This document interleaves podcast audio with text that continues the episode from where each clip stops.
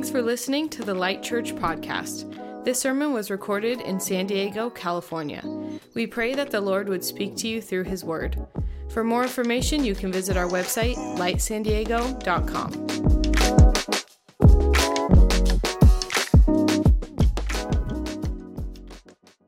I want to thank Brian for that introduction.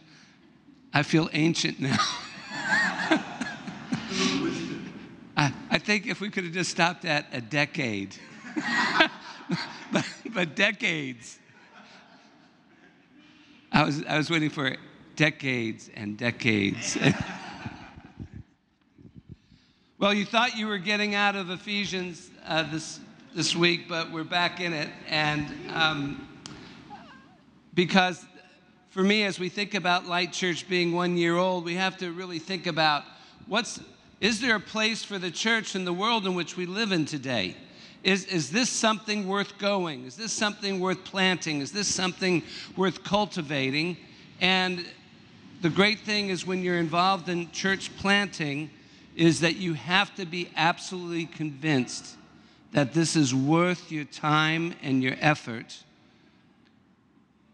the giving of yourself, your talents, your treasure, your time, that to be a church, to be a community, is to make a relevant, lasting, transformative impact upon the community, the city in which we live. And so I have to say there's certain topics that I'm passionate about when I get the opportunity to teach on. And the idea of the church, the church's community, is one of them. Because for me, it has been anything but a straight line to come to this point in my life. I am Jewish. I was raised in a Jewish home. My background, I was circumcised. I was bar mitzvah. I don't remember the circumcision, but I remember the bar mitzvah. And, um, and, and then I was confirmed. Uh, I was raised in a family where my mom was a generalist. All roads led up the mountain. It's, uh, that whether you're a Buddhist or a Muslim or a Christian or whatever, that all roads led up the same mountain, but the Jewish road was special. Uh, and, and that's how I, how I lived. My dad was an atheist. If my, if, for my dad, if there ever was a God, God was destroyed in the gas chambers of Auschwitz or Bergen-Belsen. And so when I went to university, I decided to rent a flat, rent an apartment. I'm switching into English because of South Africa. Um, rented an apartment uh, with a guy that I had played baseball with, but he was graduating university that year. And on my list of things to do was to figure out what I was going to believe about God. And I had swapped my best friend in sixth grade for his Bible because we were comparing Bibles one day and didn't see any difference, but his had pictures in it. And I thought that was kind of cool. And so I borrowed his Bible, but never gave it back to him. So I decided to take that book with me when I went to university. And there, in October of my first year at university, I was reading through the Gospel of Mark, and I was facing a surgery, and I said, God, if you are who you say you are, you can heal my jaw. And I just experienced over the next weeks, didn't know it, uh, but 10 weeks later, I was brushing my teeth in anticipation of the surgery, and I noticed that what was going to be corrected by surgery had been eliminated by prayer. And so, so after a period of time, I thought, well, I should probably check out the church. And when you're Jewish, you, you watch Hollywood movies, and so you realize that there's a Catholic church, and they're identifiable because their priests wear those dog collars around their neck. And so I went to a Catholic church, and I couldn't square what I was seeing with what I was reading. That the scriptures were full of life, but in the parish that I, that I went to, it just seemed so drab and boring.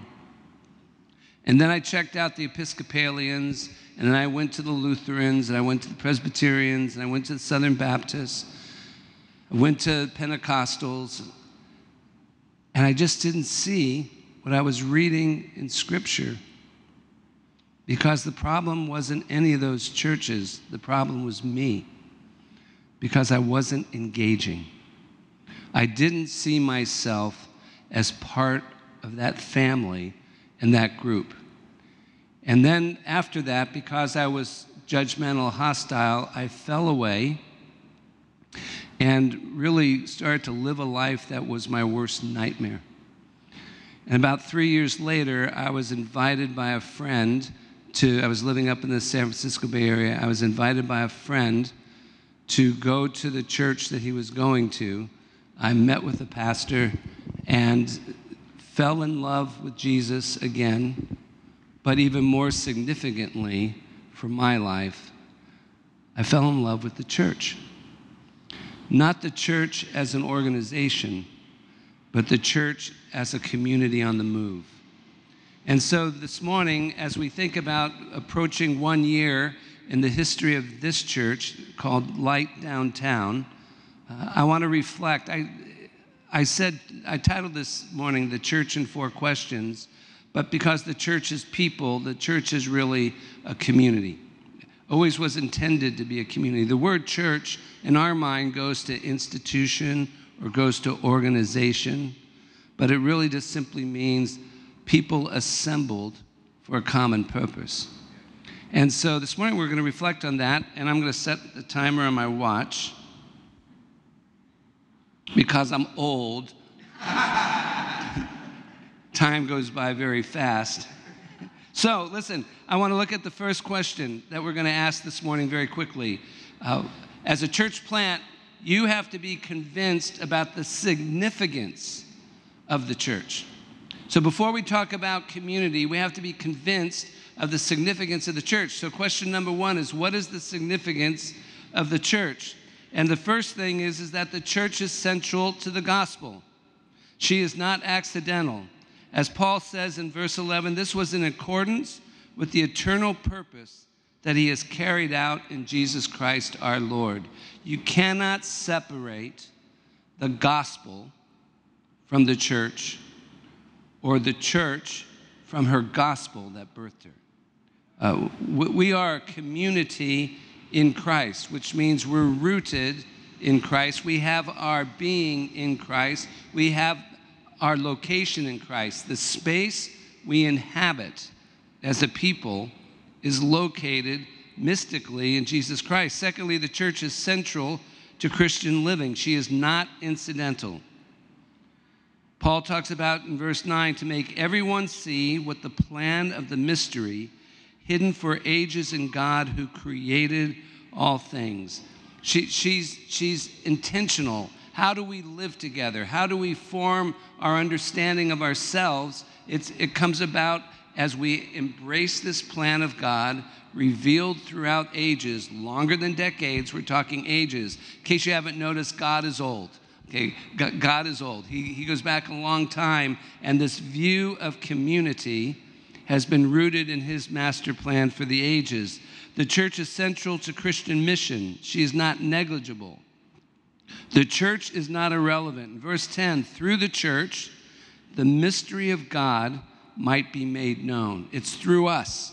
We're, we're not like peripheral to God's plan, we're essential to the plan of God as He makes His kingdom presence known on earth as it is in San Diego, as it is in heaven, in San Diego as it is in heaven. God intends to use His communities to make His presence known. So the church is significant. Secondly, what is the nature of the church? We have to be convinced if we're going to plant this church in downtown that there are attributes that, that make us recognizable. So, what's the nature of the church? First, is the church is God's new creation, she's intentional. In verse 15 of chapter 2, that he might create in himself one new humanity in the place of two. Jesus says to Peter, you can see this in Matthew's Gospel, chapter 16, verse 18 he says to Peter, Upon this rock I will build my church. So, so we have to be absolutely convinced that we're not a byproduct of our times, that we're not simply a cultural expression of, of a religious affinity. We have to be absolutely convinced and convicted that we are the intentional expression of Jesus to San Diego. Thankfully, we're not the solitary expression of Jesus to San Diego, but we are, as a community, the intentional expression of Jesus to our city. Secondly, the church is a deviant family form. She is unconditionally relational. Paul talks about that we're members of the same household, that, we're, that this community is a family, and like families, to be healthy, the relationships are unconditional, which can be a bit of a problem at times. Unconditional because it's rooted in God's grace expressed through the cross. Relational because He calls people into relationships. This community is no longer marked by alienation, but by reconciliation, no longer division and hostility, but unity and peace. And the third nature of the church that I'd highlight that we're talking about specifically this morning is that the church is a new community. It's a new family and it's a new community because for those of you who have read through the book of Acts, you can see that the church was formed by people who were historically hostile to one another. Jews and Gentiles. Jews had an affectionate pet name for Gentiles. They were called dogs or they were called pigs.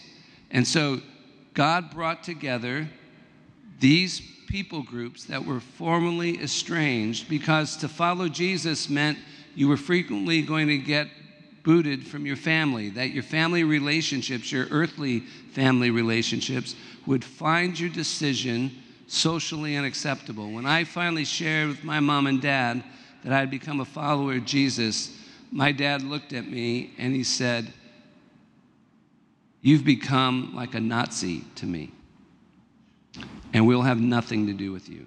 They gave me two days to gather my things out of our home and to move out, and didn't see them or talk to them for three and a half years after that. Yeah. It's a deviant community, but I was part of a new community, and that community became family to me. So we, we are, this community is a deviant family form. It's a deviant community. God brings us together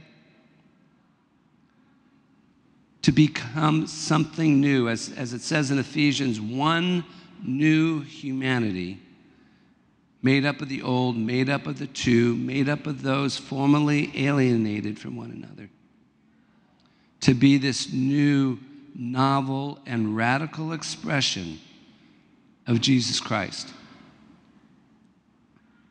When I was going through graduate school and seminary, the, the big thing was to grow a church you had to have what they called, you're going to love this, homogeneous growth groups. And the idea was if you wanted to plant a church and you wanted to grow that church, you identify a particular type of person and then you build your church around that person that, interestingly enough, looked like you as the person who was planting. Well, this was wonderful. It was just an institutional expression of narcissism because you simply look to attract people who were just like you. But that's not God's vision of community. In verse 10 of chapter 3, so that through the church, the wisdom of God in its rich variety that doesn't sound like homogenous growth groups to me. This, the church as a community is meant to be multicultural and it's meant to be multi generational. Dietrich Bonhoeffer, in his classic book called Life Together, which is about being in Christian community, says, Into the community you were called. The call was not meant for you alone, in the community of the called, you bear your cross, you struggle, you pray, you are not alone, even in death. And on that last day, you will, only, you will be only one member of the great congregation of Jesus Christ. If you scorn the fellowship of the brethren, you reject the call of Jesus Christ. And thus your solitude can only be hurtful to you. Your solitude can only be hurtful to you. When I was drawn back to Jesus, I was part of this church in the East Bay that was multicultural and it was multi generational. And everything about that experience set me on a new trajectory. In that church, I learned about worship, I learned about prayer. I learned about the duration of prayer as I met people.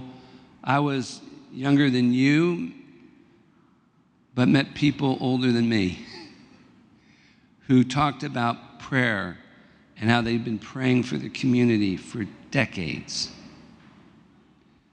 I learned about worship, I learned about prayer, I learned about how to do daily devotions there. I learned about mission, how to be engaged with the community locally and then globally. I learned about formative disciplines that shape me. And I discovered through them the art of further study. That I was meeting women and men who were reading Christian literature that rarely gets read today, but develops our understanding of our faith, both, both theologically and practically. Through, through them, I read books that talked about spiritual disciplines. I looked, read books that expanded my understanding of God, of Jesus, of the Holy Spirit. I learned about Christian community through small groups. And then eventually, after I graduated from seminary, my wife Carol and I, we moved to England where we lived in an intentional extended Christian community where we lived with other adults in the same home in London. And we would meet each morning for prayer and worship. We would go around and share any insights that God had given us in our devotional time. And then the rest of the day, we were engaging in different forms of ministry uh, in London and then out of London around different places uh, both in Britain, on the continent, and then here in the States and Canada. Community has shaped me. It's grounded me. It's the gravity that has kept me in orbit around Jesus Christ. Because there will be times when you're disappointed. There's times when you drift. There's times when you rightfully question. There's times when it's, it's appropriate to doubt. There's times when you're going to, to use a current word today, you're going to start to deconstruct things that you learned and you understood, and to have a community that's expansive enough to tether you relationally, not be anxious because you're asking adult questions, finally. It, it, it becomes essential because the Christian life was never intended to be alone. In fact, all of Scripture teaches that. Sean, can we put up those slides? Okay. So, the role of Scripture is to shape a people. The nature of God is Trinity, three in one, the creation of humanity from the very beginning, not alone. And then, if we do an overview of the Bible, let's go on to the next slide. Community is the norm of Scripture. We are created in community, redeemed in community, made holy in community. We have a community history. We have a community hymnal. We have community values and norms. We are judged as a community and we are delivered as a community. Let's go on to the next slide. In the New Testament, it's no different. We are called to a community, discipled in community, experience the resurrection appearances in community. We receive the Holy Spirit in community. We are sent out by community and apostolic mission is engaged through micro communities. All the letters in the New Testament address a community, even Philemon. Paul's letters to Timothy and Titus, while personal, contend for leadership and community that is grounded in the gospel. Even the seven letters of Revelation are addressed to a community. I think that's the last one, right? Yep, thanks, Sean. Yeah. Everything about the scriptures is rooted, cultivates, develops, encourages, and takes community in Christ as, as significant, relevant, and powerful.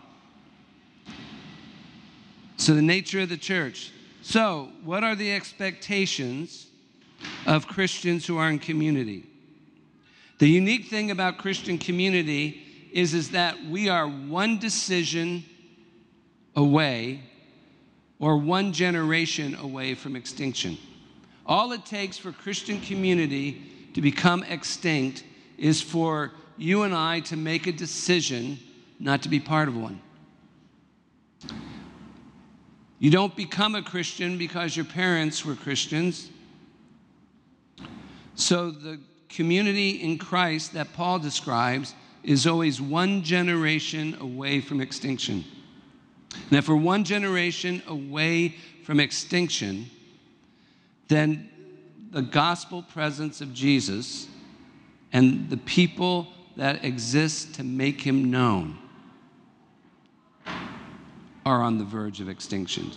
In every generation, Christian community is an endangered species unless we are deliberate to value community, to nourish community, to cultivate community, to extend that community, and to include others into that community. So, what are three simple things? So, when we think about Light Church, North County, or here downtown, what, what do we think about as the expectations for women and men who are going to be part of that community? And I'm going to summarize it under three headings. The first is engagement. You're present, you show up, you participate. You engage. You don't stand on the outside looking in. You don't simply make it part of your social portfolio for the week. That, that you engage. You're intentional. You engage with your whole heart, which means, secondly, investment. You are using your time, your talent, and your treasure on behalf of the community. Now, this doesn't mean that we simply become so invested in this community that, that we become an inward looking community. We invest internally so that we can focus externally. So we invest our time, our talent, and our treasure. Let me, let me start with treasure because most people have this really broken view that the church is about money. You know, the great thing is, is in the US is that by being a 501c3, if you ever want to see how money is expensed here at Light Church Downtown, you can ask for a, a, a sheet of expenses and income because being a nonprofit, we have to have transparent reporting. So you can always say, Brian and Caitlin, how, how does our money get used here? Okay. So so we're committed as part of Light Church. It's part of the Benji's experience as your ultimate overseer here is that we are absolutely committed to rigorous stewardship of the tithe that comes in. So let's talk about tithing for a moment.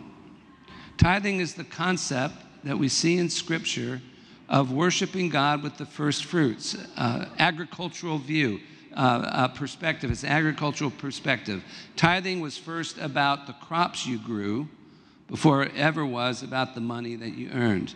Because in other cultures of the world that are agricultural, you don't trade in money, you trade in harvest. And so the idea of the tithe was is that you would present to God the first fruit, the first 10% of your harvest and make that as an offering to God with the idea that in giving it away, you're giving it to another to control as a sign of surrender, as an act of worship, and as a deliberate expression of a desire to be submitted to God. It's almost like the understanding is, is that when we aspire to give God 10%, He knows that we have a, an aspiration to devote to Him 100% of who we are. That desire to give 10% reveals the, reveals the devotion to surrender 100% of our lives. Now, when you get to the New Testament, People have been arguing for years is the tithe to continue? Should it be 10%? Should it be less? My perspective is this generosity as an act of worship is what is celebrated in the New Testament. Now, I happen to think, because of Paul's background, that he would presume that the concept of the tithe continues through the New Testament. However, the 10% is not a ceiling, it's just a beginning. The one thing I'm absolutely certain of is, is that the giving is intentional. The giving is discipline. It's not simply emotionally driven, it's not simply casual. I'll, I'll give the church kind of a few pennies um, because they probably need it and it makes me feel good about myself. It's disciplined and it's devoted. Years ago, at the first church I pastored, there was a person on our board who was speaking so critically of the community I was pastoring, so disparagingly of my leadership in a way I don't mind push pushback or criticism, but this exceeded that. And he was actually suggesting that he should I should continue to pastor, but I should pastor under his leadership.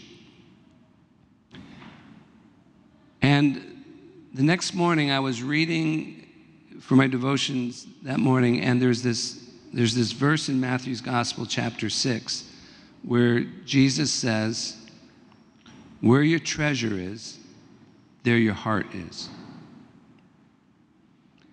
So it has always been my policy as a pastor never to know what anyone gives in the church.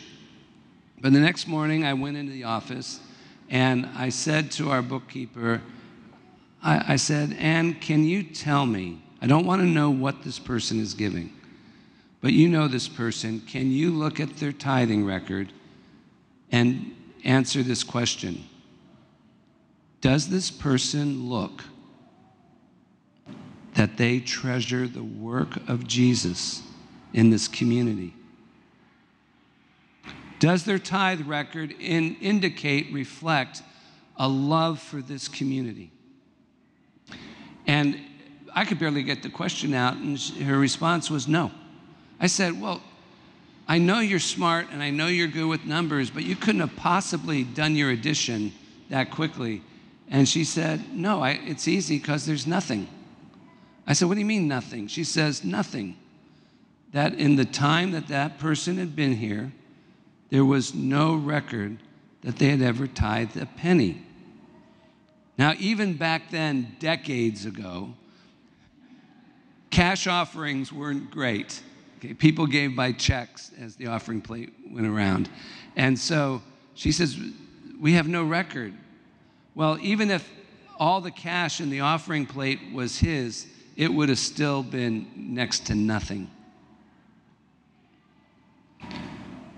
Because giving not only reflects a discipline and a devotion of a life that endeavors to live submitted and surrendered to Jesus, but it reflects whether we as individuals treasure the presence and the working of Jesus in the community that we are truly a part of. Because where your treasure is, there your heart is. Verizon used to have a commercial on, on television that basically was, was, when they were advertising cell phones and the whole idea that you could do work while you were in the car driving and stuff. And so it had people going up to like a ATM machine and saying, uh, I would like two more hours in my day. I would like 45 minutes more in my day. I would like an hour more in my day. And the, the machine would give them a cell phone. And time becomes the next precious commodity that, that we invest. To build community requires your time. Because it takes more time because community is more challenging than the affinities that we usually invest in. So the reality is, is that we do invest our time in our friends, in people who are like us. Life becomes sociologically kind of like a lazy river in a water park, that if you get in a lazy river and lift your legs, the current of the water just kind of floats you around. And so as you go through your lazy river, you find that you tend to hang out with people who are in the same river as you same river as you when you're single, then you might get married, and before you know it, you're not hanging around single women and men as much. You're now hanging around young marrieds who are in your same station of life. And then you have children, and then you find that you're hanging around with people who are in the same season of life when your children are little, or when your children are older, or when your children are teenagers, and then they go off to college, and again, the lazy river just carries you around. The only way to get out of that river is to put your feet down and make an intentional decision to get out. And that's the same thing about community. It requires the intentionality of our time to intentionally engage with women and men that are different than us, different ethnically, different generationally, different seasons of life. But to be deliberate because that kind of community is what anchors the soul and prospers the spirit as we seek to be developed as women and men in Christ together. And then your talents, your skills, your aptitudes, your creativity the goal of community is not to turn the congregation of that community into good church volunteers. The purpose of community is to build lives that can then be given generously to penetrate, to impact, and to transform the city that God has placed us in. So, your time, your talent, your treasure. One of the things in the pre service when I joined Brian and Caitlin and the team that's serving us this morning is just looking around and just going, thank God for this team. Otherwise, the mornings wouldn't be set up, the chairs wouldn't be set out, the sound equipment wouldn't be set up. We wouldn't have women and men that are there to receive your children. And this is just in the early stages of this plant. It takes a lot for us to gather and put this on. It takes time and effort to coordinate the, the tables, the open tables. We haven't even gotten to mission yet.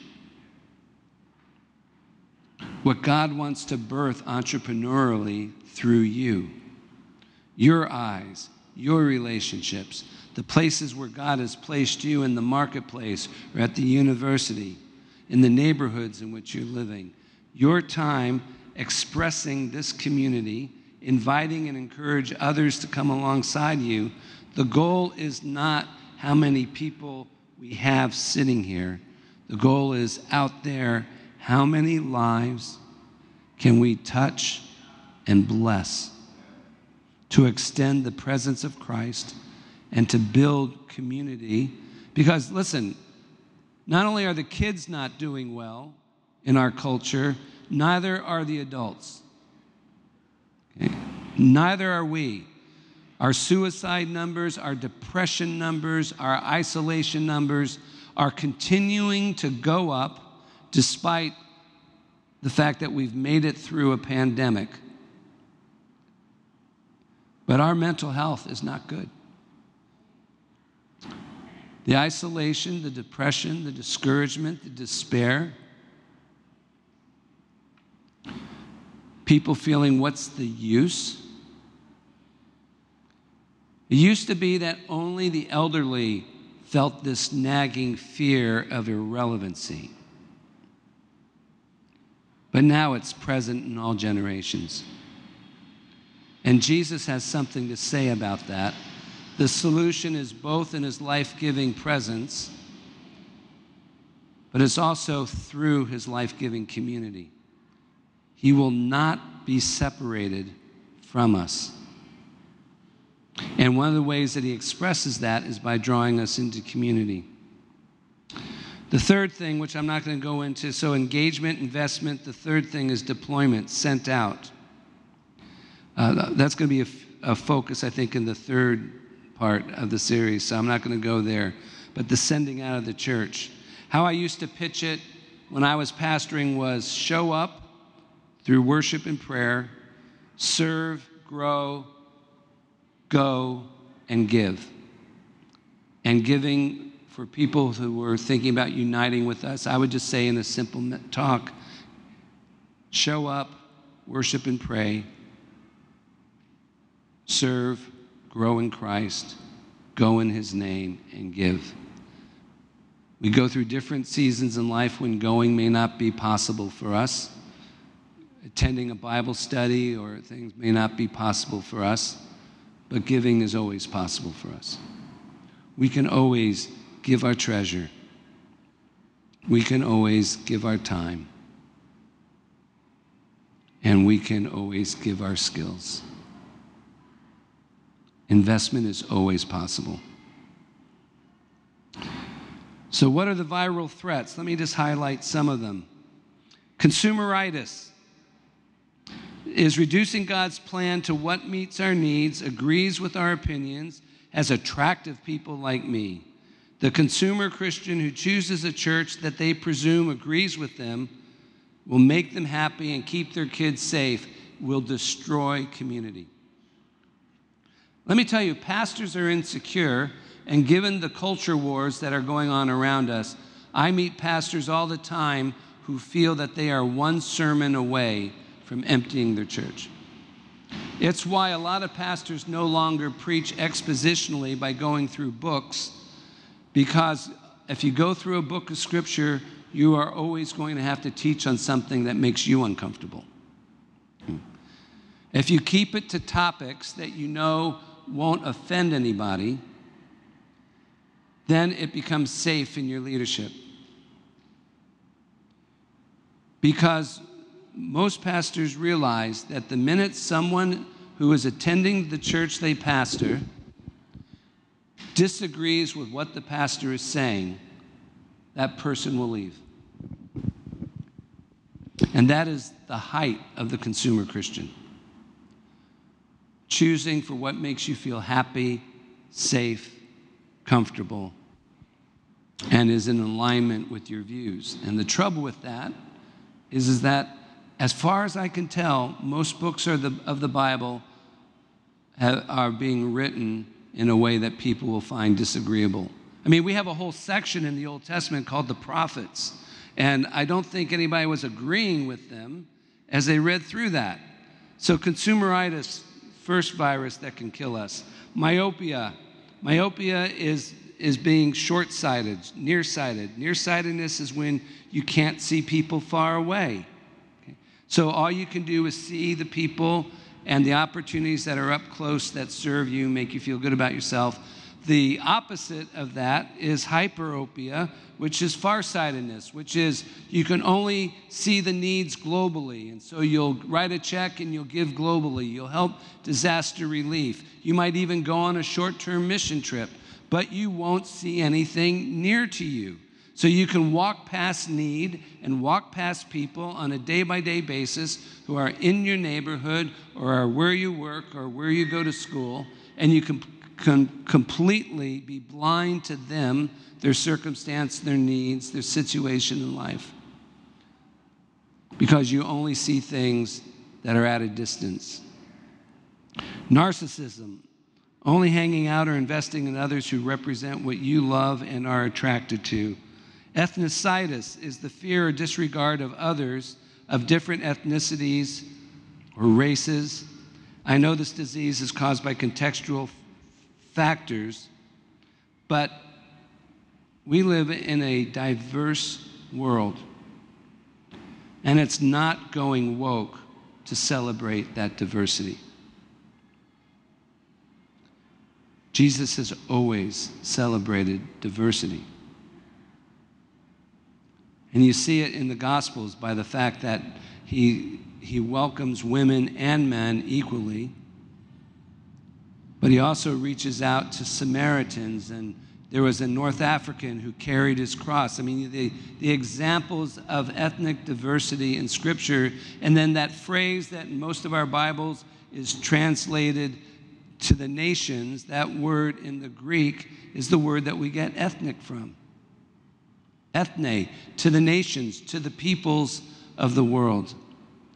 Koinonitis. Koinonia is the Greek word in the New Testament for fellowship. Koinonitis is that virus that causes you just to say, We are going to be the most huddle bubble in the city. We're just going to focus in on ourselves, making sure that everybody's need is addressed, every boo boo is kissed, everyone gets a hug. It's, we're just going to be the church of the warm fuzzy. Which at first, you know, especially if you come in broken, the church that sees herself that way will be really quick to give you a hug, and that will feel so welcoming. But after a while, you'll just start to have the life drained out of you because it's not a community that Jesus wants to sustain. And you can sense it the minute you walk into that church because there's no vitality. There's no vitality.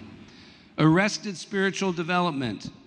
I love that show, Arrested Development. Has anyone watched that? Um, so, arrested spiritual development is when you freeze in time, and maybe you came to Christ as a teenager or as a young adult, but you never move on. You're just like an eternal adolescent.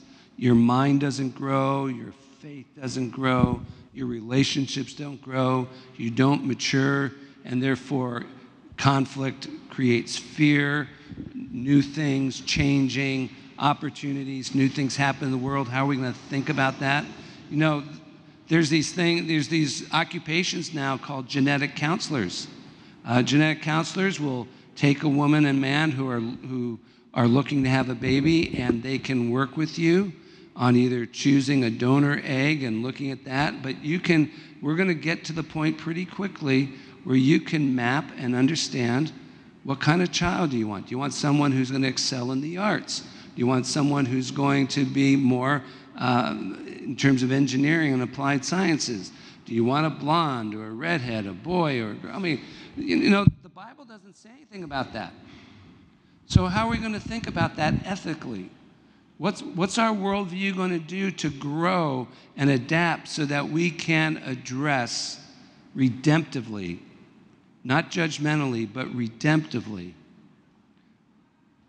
the beautiful options that are presented to us as followers of Jesus Christ.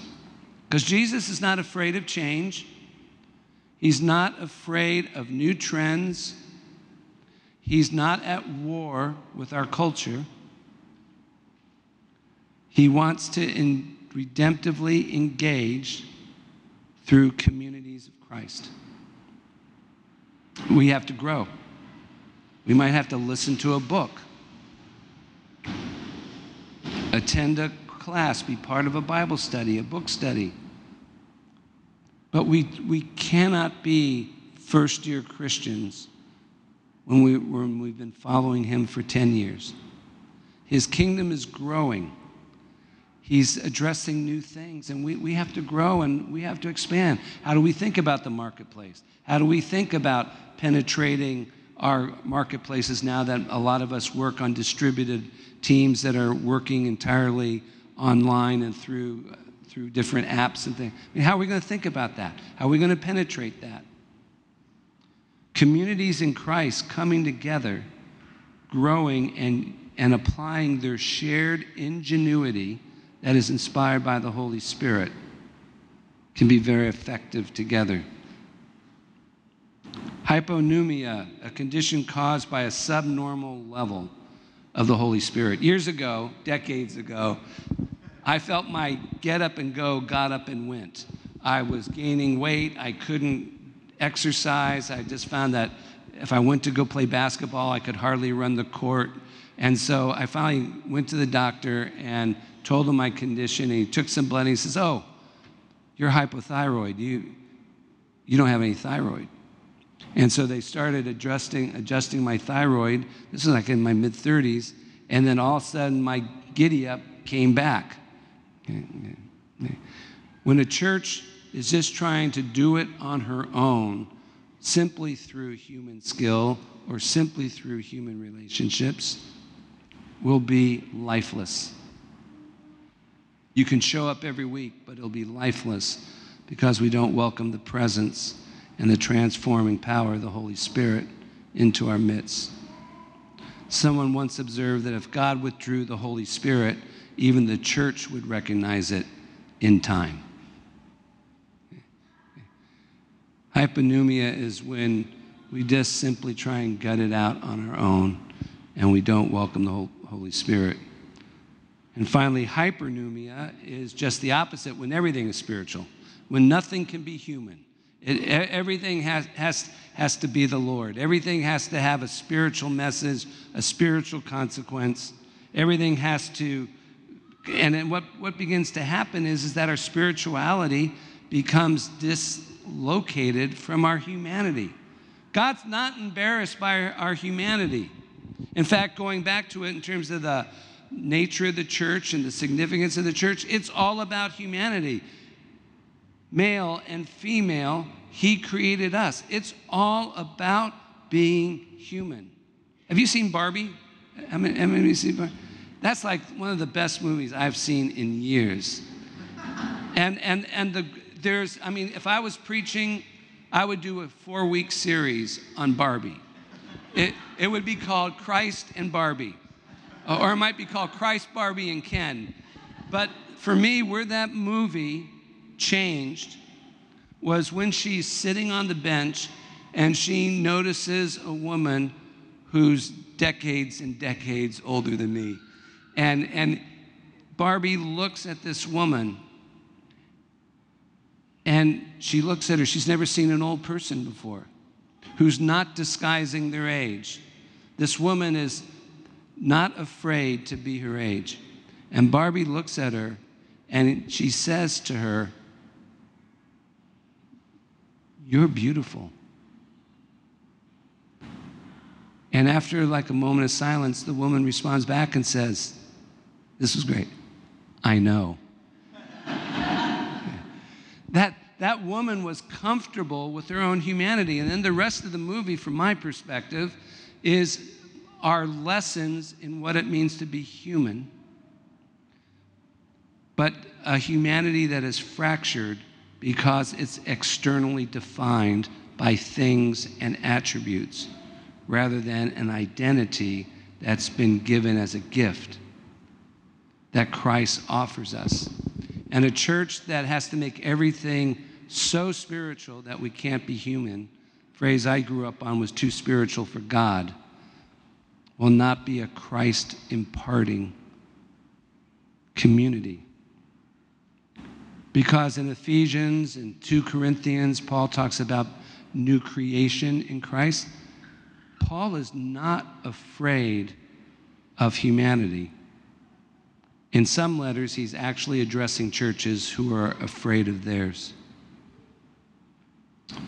So, Light Church downtown, we are approaching in September one year.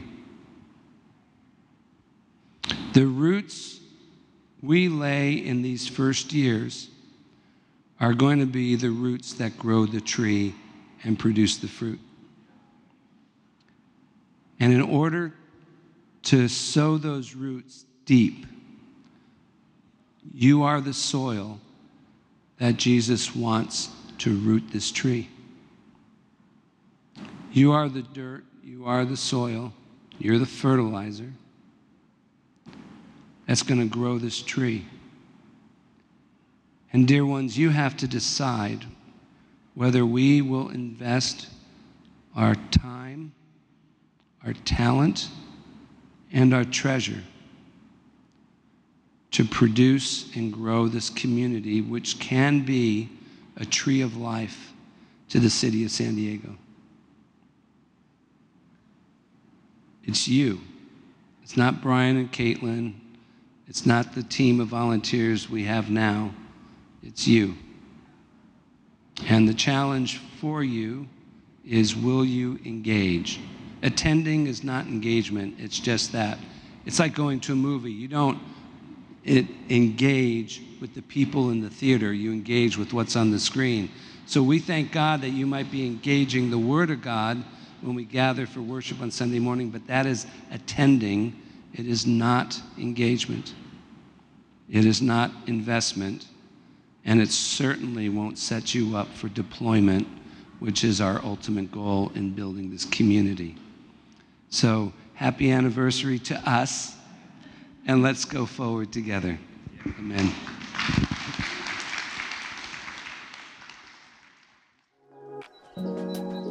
Thanks for listening to the Light Church podcast. This sermon was recorded in San Diego, California. We pray that the Lord would speak to you through His Word. For more information, you can visit our website, lightsandiego.com.